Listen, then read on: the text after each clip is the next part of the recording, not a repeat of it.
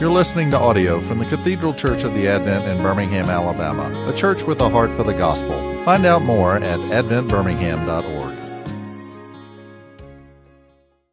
Um, so today we're talking about the gospel. Now, one of the one of the slogans that you'll hear now, and if you listen to audio at the church, um, and this kind of makes me laugh. I mean, i have got I, have told people that I don't think you can belch at the Advent without getting recorded. Like they're gonna they're gonna record this thing. Um, but if you listen to all of our audio, if you see our our um, for lack of a better term, our sort of marketing material, um, you'll see a slogan that's used or hear a slogan that's used quite a bit. Advent is a church with a heart for the gospel. Um, now, if you ask Christians sort of all over this city, um, what's at the heart of our faith, the answer would be um, the gospel. Um, so this is this term gospel ranges somewhere near the center of our Christian faith, and yet understanding the gospel and what the gospel is actually claiming from God's word in the Bible that remains a challenge. There are lots of disagreements among Christians about what the gospel actually is. Um, and here at the Advent, we work from a particular tradition and understanding of the Bible and what it says the gospel is as it's revealed in Jesus. So I'm going to just work through some things. I, we're a small enough group here that if you want to stop me so that we can chase a rabbit, I, I am a, I am a rabbit chaser, so feel free to do that. Um, but but but I, I wanted to start by saying that the gospel is a term. Good morning. Um, is a term that means. Can I write? Am I allowed to write on this thing here? Why not? Yeah. Yeah. Yes. All right. That's not going to do it. This looks attention. Oh, there we go. So gospel. Okay, for 100 bonus points. I don't know what that means. Um, anybody know what gospel kind of means on, in its basic understanding as a term? Good news. Um, just so you think you got your money's worth this morning, it's built off of a Greek word. Uh, exactly. Excellent. Euangelion which means good news, and that's also sort of built off of this understanding in the Old Testament about the announcement of God's kingdom reign in the world. Now, I'm going to go back to that and look at some Isaiah with you this morning because I, I'm a big fan of that book of the Bible. Um, but the gospel means the announcement and the heralding of the good news. So here's the part, though, that you, we have to sort of frame together. The good news of the gospel revealed in Jesus only makes sense over against the backdrop of the bad news. And we have to sort of think through the dynamics of what the bad news actually is. And here's, here's the bad news as Paul tells us in Romans chapter 3. In Romans chapter 3, and I grew up in a Baptist world. Any of you grew up in a Baptist world? Yeah. So those of you who grew up in a Baptist world, here's a verse um, that you all know. Romans 3, verse 23 For all have sinned and fallen short of the glory of God. So Paul goes through the first three chapters of Romans, letting Gentiles and Jews know that wherever you find yourself on that spectrum of Jew, the elect people of God, or Gentile, those outside of God's elect, election of Israel, wherever you find yourself on that continuum, all are sinners. All have been infected and grabbed by sin. This shoots us all the way back to the beginning of the Bible in the book of Genesis, where the narrative of Genesis lets us know that Adam and Eve were created and they lived in harmony in the garden, in full fellowship and communion with God. But then they disobeyed God in an act of pride, right? Remember that the, serpent said, if you eat this fruit, you can be like God. And so Adam and Eve partook of that fruit, rebelled against God, and then you might think that the whole universe, when that happened, kind of tilted to the left. Um, things went askew. Sin entered into the world. And so we might think of sin from a biblical perspective in two ways. Number one, sin is those things that we do contrary to God's law and instruction. So we think about the Ten Commandments lying and adultery and stealing and you know, bearing false witness, that's that covetousness. Never hear a lot of sermons on covetousness, but those sort of things. We recognize those as individual sins that we do against God and His law. But there's all, the Bible also understands sin in this larger complex of, for lack of a better term, a kind of apocalyptic category that's almost personified. In other words, sin is this agent that exists in the world that operates against God and His kingdom. It's ultimately what Jesus had to come into the world to live and die in order to defeat it. Because sin had taken all that was good in the world and had made it askew, had turned, had curved it the wrong way. And so, in the tradition of our church, we're kind of the Anglican tradition that recognizes its sort of Protestant roots very deeply. In our church, we understand that the Bible teaches that when sin entered the world, again, this is the bad news, when sin entered the world, it impacted human beings in the totality of what makes them a human. So think about sort of the classic triad. Where's my fancy marker here? Being a human. Right? We think of it in three ways. As human beings, we're thinkers. And you, um, you know, people that majored in philosophy undergrad, I, hope none of my children do because we'll still be living in my basement in 10 years. So I get this. But don't tell Dennis Sansom I said that. He's teaching it. Um, but for those of you uh, who, who uh, studied philosophy, the, the, the period of the Enlightenment emphasized our subjectivity as thinking individuals. Remember that guy, Descartes? I think, therefore I am. Um, remember not to get Descartes before Dehorse. Bad philosophy. But, so, so I, regret even saying that. Um, we're thinkers. We're feelers, right? Our feelings, our emotions, our affections. This is part of what makes us a human being. And then we're also willers or choosers. Okay? And the tradition that our church sort of sits within, again, believing that the Bible teaches this, understands that sin, when it entered into the world, didn't make all people as bad as they possibly could be. We know some bad actors out there. Um, but what it did do was it made all humans infected by sin in every area of their life that makes them a human being. In other words, my thinking self has been infected and affected by sin. My feeling self, my emotional life, has been infected and affected by sin. And my chooser, my choosing self, and this is the one that's the most controversial in the church, but my choosing, my, my willer, my chooser, has been infected and affected by sin, so that, and we're going to look very closely at this Bible text today, so that the Apostle Paul, leaning on this massive Old Testament tradition rooted in Genesis and the prophets, would say, would use this metaphor to describe what it means to be a human being infected by sin. And this is a hard pill to swallow. This is why this is bad news. Do you know what the metaphor is? Death. You were dead in your transgressions and in your sins. Dead people on a slab, and again, I have no medical expertise, but I think I can confidently say that dead people do not raise themselves. Death has a totalizing effect on the human being. And so that's the bad news. The bad news is that we have been infected and affected by sin in the totality of our being. And that also means that left to ourselves, and this is, this is again, this is the bad news, but this is the hard news, but it's all the backdrop of the good news. Left to ourselves, we are incapable of saving ourselves.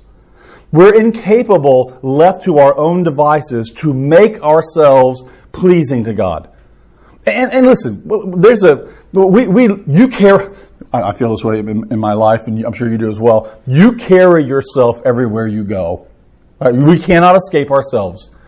So the relationships that we have with our spouses or our children or our coworkers or all the various, our family, the facets of our lives, we know, I think, on, the, on a very personal and existential level that this is true. Because we see the way that sin makes relating to other people difficult. We know the way in which sin makes it difficult to relate to God. We know the way in which sin makes my feelings and my affections askew. In fact, just as an aside, I think at the heart of the Christian faith and life is an ordering of our affections in the world in which we live toward the ultimate good, which is God Himself. We're, we're, we're, trying to find all kinds of small things out there to make us ultimately happy when only God can make us ultimately happy. And we can only be drawn to God if He's involved in the process, drawing us to Himself. So that's the, that's the bad news. I mean, the bad news is and, and this is not popular. Um, this is certainly not sort of culturally appropriate in our moment. But here's the truth of what the Bible says, really from beginning to end. Every human being is a sinner standing in need of the grace and forgiveness of God. Everyone. There is no one who escapes that. And by the way, that doesn't even. Oh, you ready to hear? This is this is meat and potatoes Christianity right here. And it's in our articles of religion and our book of common prayer. But you ready for this? Oh, this is this is you might not even believe this, and it's okay if you don't right now because we can we can bat it around. But in our articles of faith, our articles of religion in our denomination and where we are here and with our local parish, it says that even your good works, the good things that you do before faith in Jesus, are actually indicative of more of your pride than of your goodness. Oh, I mean, that is not that is not popular. Oprah would not like that.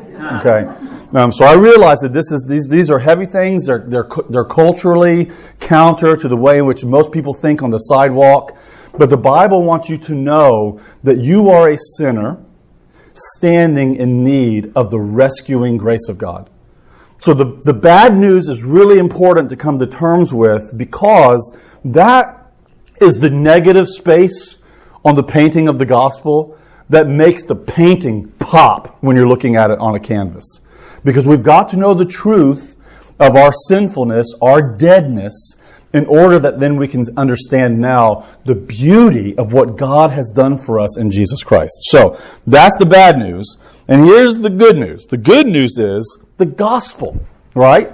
What's the gospel? I'll give you a basic definition. God did for us in Jesus Christ what we could never do for ourselves. God did for us in Jesus Christ. All this bad stuff here, God took care of that for us in Jesus in ways that we could never do for ourselves. Now, do you have Bibles here? Are there Bibles on the thing? Oh, yeah, sweet. Let me give you, let me see, I'll use this one so I can give you a page number. Uh, page number 613.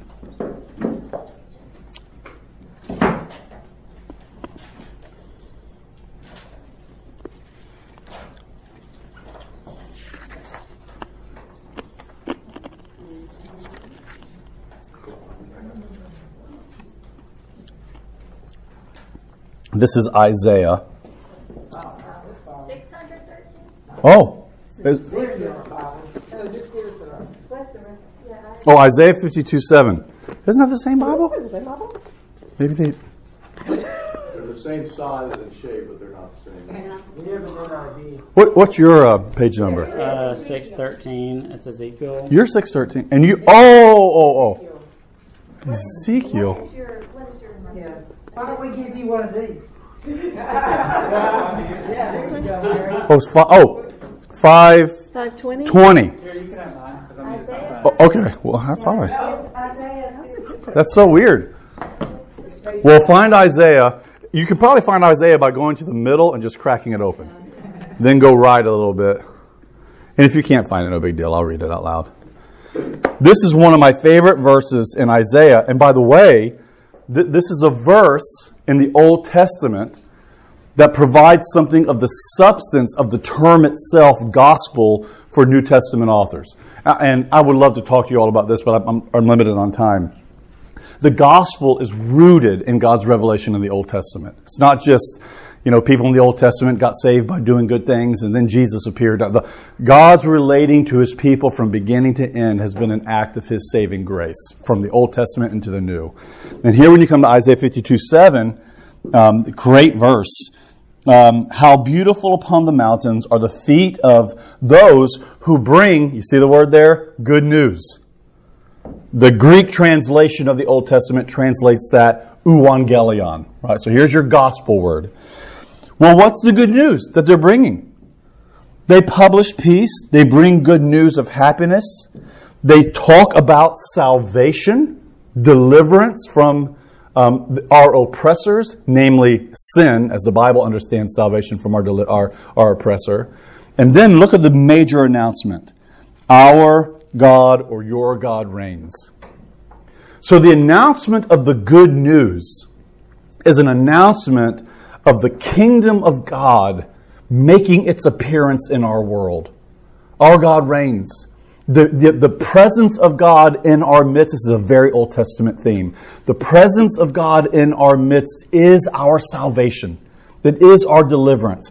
Being close to God in safety is where one finds deliverance in this world. That's one of the reasons why I think about the temple and the tabernacle in the Old Testament. And it's one of the reasons, one of the main reasons why John 1.14 says, and the Word, namely Jesus, became flesh and dwelt among us. That term in John 1.14, dwelt among us, can properly be translated tabernacled among us.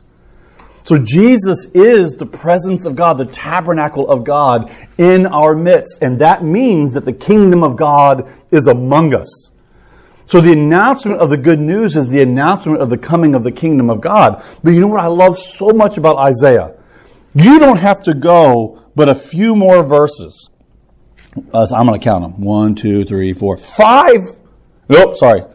Uh, one, two, three, four, five. Five verses and then you're into Isaiah chapter, the end of Isaiah 52 and Isaiah 53, which for those of you who've maybe been around the church a little bit, you will know that this, these verses are read every Good Friday in churches all around the world. Who has believed our message? To whom has the arm of the Lord been revealed? He grew up before him like a tender plant. Isaiah 53 6. All of us are like sheep that have gone astray. We've all turned to our own devices. That's the bad news. But God has laid on him the sins of us all. So isn't it interesting? And I, and I, I want you to think about this. The announcement in Isaiah of the coming kingdom of God, God reigning, the deliverance of salvation that will be, that he will bring with him when he appears in our midst. The promise of all of that is linked in Isaiah, or let me put it in other terms, it's actualized in Isaiah by this suffering figure in Isaiah 53 who in his innocence takes on the sins of Israel and the whole world. So God's kingdom announcement is all wrapped up in Isaiah, and we're going to see it in the Gospels too, and in the Gospels with the death of the innocent sinless one for the salvation of the whole world. Look at Isaiah chapter 53 verse 10. I love this because this is Old Testament. This is New Testament. Old Testament. It was the will of the Lord to crush him. He's put him to grief. When his soul makes an offering for sin, he shall see his offspring. He shall uh, prolong his days. The will of the Lord shall prosper him. Out of his anguish, his soul shall see and be satisfied, so that many are made righteous by the knowledge of what he has done. So, that Isaiah backdrop, right, that painting here in Isaiah moves us to the next painting in the Gospels. And when you open up Matthew, and Mark and Luke, and then John does his own kind of weird stuff. But when you get to John as well, I mean, what do you what do you see? It's almost as if you see Jesus stepping onto the stage of redemptive history with Isaiah as the script that's already been provided for him. And what is Jesus what does Jesus do when he begins to preach? Think about this. In the Gospels, when Jesus begins to preach, what are his sermons right out of the gate? Repent for the kingdom of God is at hand. Isn't that remarkable? Repent, for the kingdom of God is at hand. Jesus is announcing the kingdom of God in their midst, and as we'll see following him along, he's announcing that he is the kingdom of God in the midst of the people. So Jesus announces all this, and just so you know, because I, I, um, I know we've got lots of pictures of Jesus around our houses, and and um, you know various depictions of Jesus that we see on TV, and all that stuff often makes me kind of cringe between us. Um, but but Jesus is a hard figure. In fact, it's pretty clear in the way in which Jesus reveals himself in the story of Matthew, Mark, Luke, and John that Jesus understands himself to be the Lord, Jehovah, God Himself, returned to the world and His people as the judge. In other words, when He says repent because the kingdom of God is at hand, that's not really a happy message. That, that's a message of everything that you've known up until this point is about to get flipped upside down. And the call for you is to turn radically back to God in me. Because the world, as you've known it, is being flipped upside down. Jesus is the judge. I mean, think about this, right? We follow Jesus along, then we get close to his passion and his death. And what does Jesus do? He goes into the temple. This is the part that makes us cringe with Jesus. This is the part where I think if we walked in, we're like, how about let's not do that whole temple cleansing thing? That's a little off-putting. You're trying to you're trying to build a build a brand here, Jesus. You know, this, this is not the way to do it. But Jesus goes into the temple begins to flip tables upside down, has a whip in his hand, he's using it to drive people out, and you're like, oh my goodness, what an incredibly awful scene. But do you know why the Pharisees, and the Bible says, and when they saw him do this, they decided to put him to death? You want to know why? Because they knew the symbolic action of what Jesus was doing. Jesus was in his own actions saying, I am Yahweh, I am Jehovah returned to my temple to cleanse it and to purify it. I'm the judge returned to bring justice. And you see this all throughout the promises of the Old Testament, the Psalms and Ezekiel and Isaiah and the prophets. He returns as a judge. But here's the gospel. Here's the good news of the kingdom of God in our midst that nobody anticipated. This is the stuff that blows your hair back when you follow Jesus. Because you follow Jesus along the gospel like that. You know, if he is who he says he is, all this makes sense. He has the right to talk to the seas and they're going to obey him. He has the power over death. He can raise a little girl to, to life. He has the power to forgive sins. I mean, you're following along. Yeah, I mean, if he is God in human flesh, he has the authority and the right to do all of that. He's the judge returned to bring his justice to the world. And we're just following him. And then it takes this turn that no one anticipated.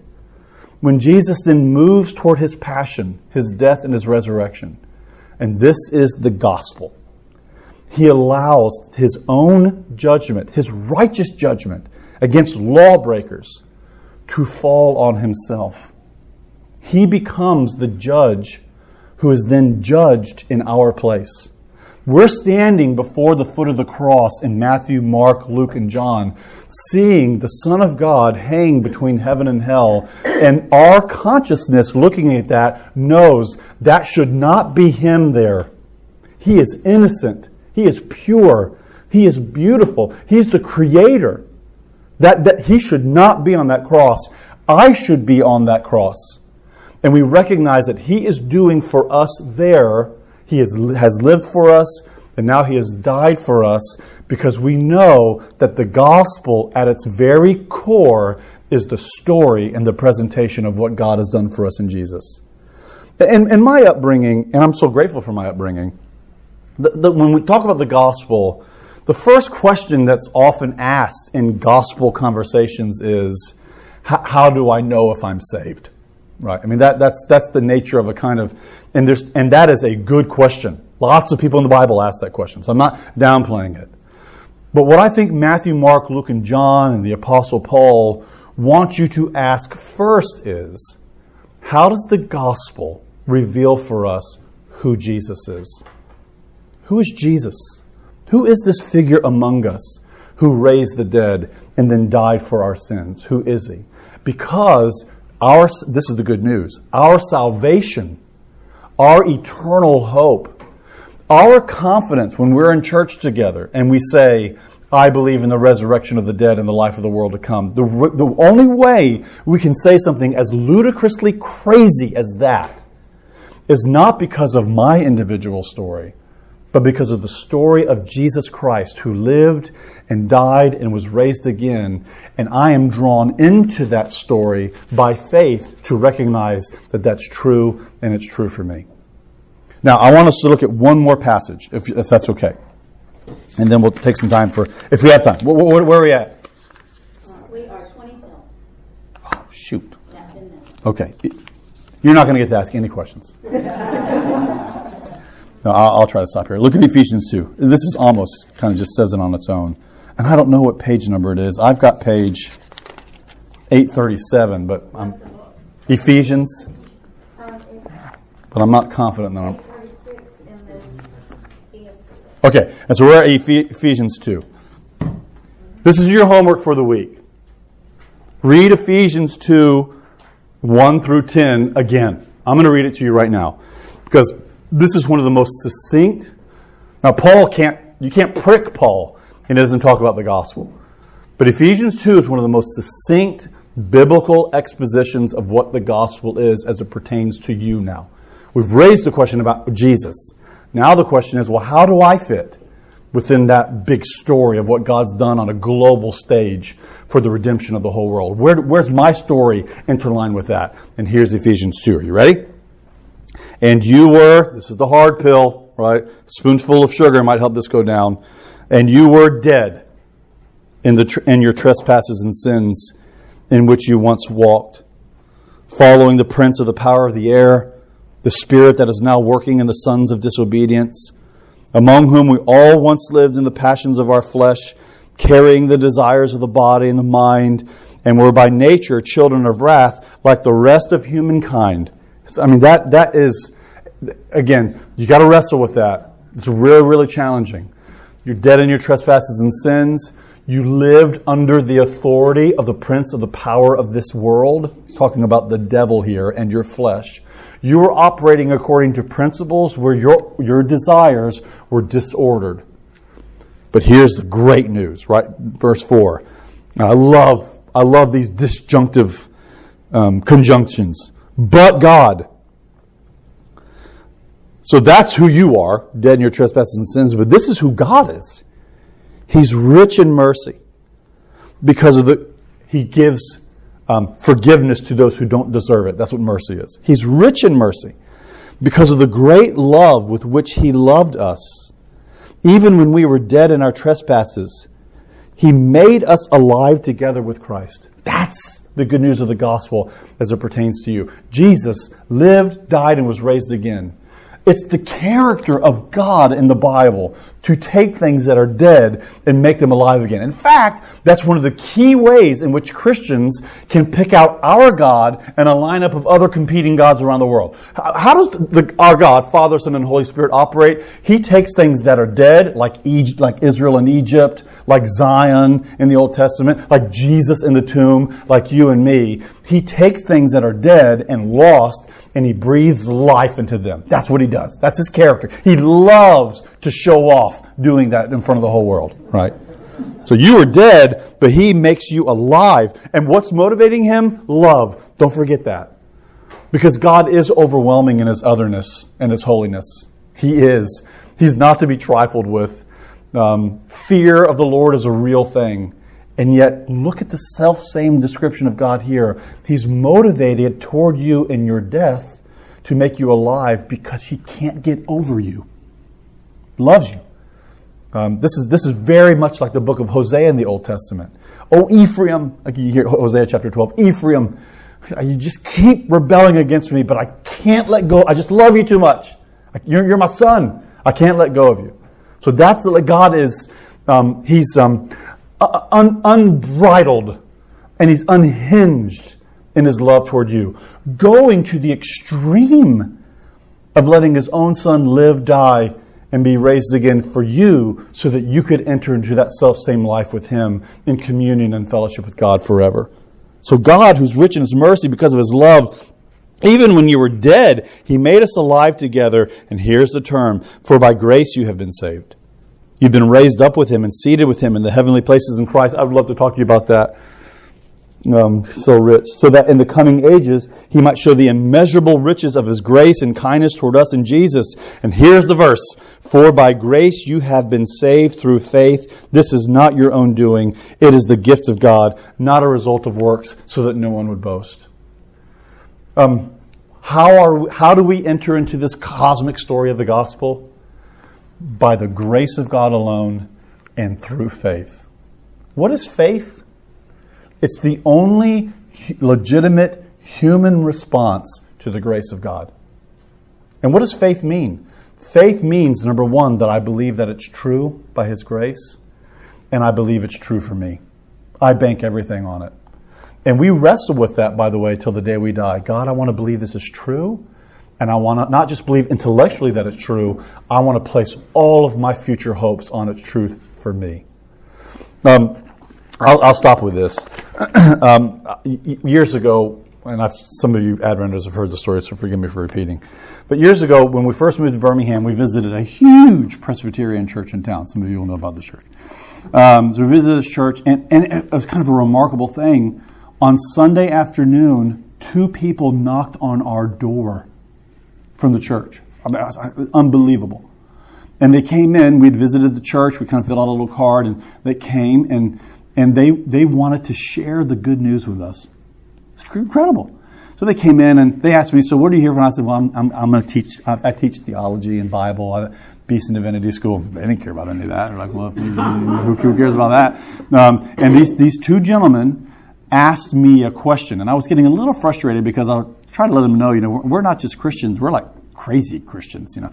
And um, and uh, but you know they had their stick that they had to kind of go through. Well, part of that spiel, which again I, I can appreciate actually, is if you were to stand today before God and He were to ask you, "Why should I let you into my heaven?"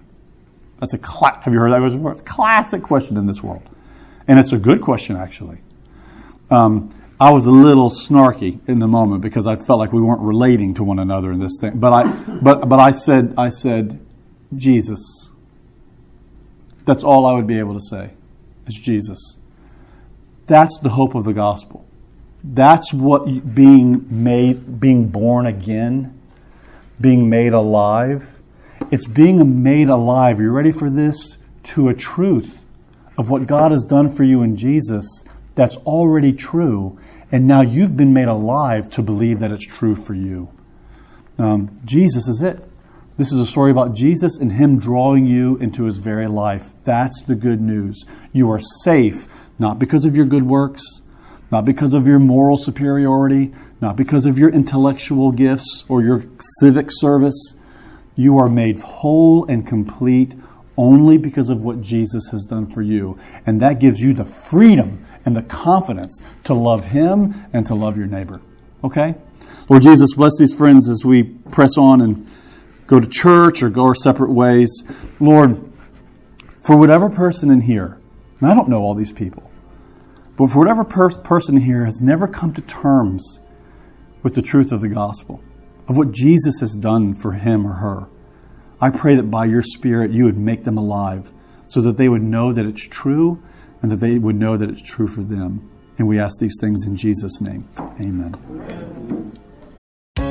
You've been listening to audio from the Cathedral Church of the Advent. If you live in Birmingham or find yourself visiting, we hope you will join us at one of our Sunday services. Find out more at adventbirmingham.org.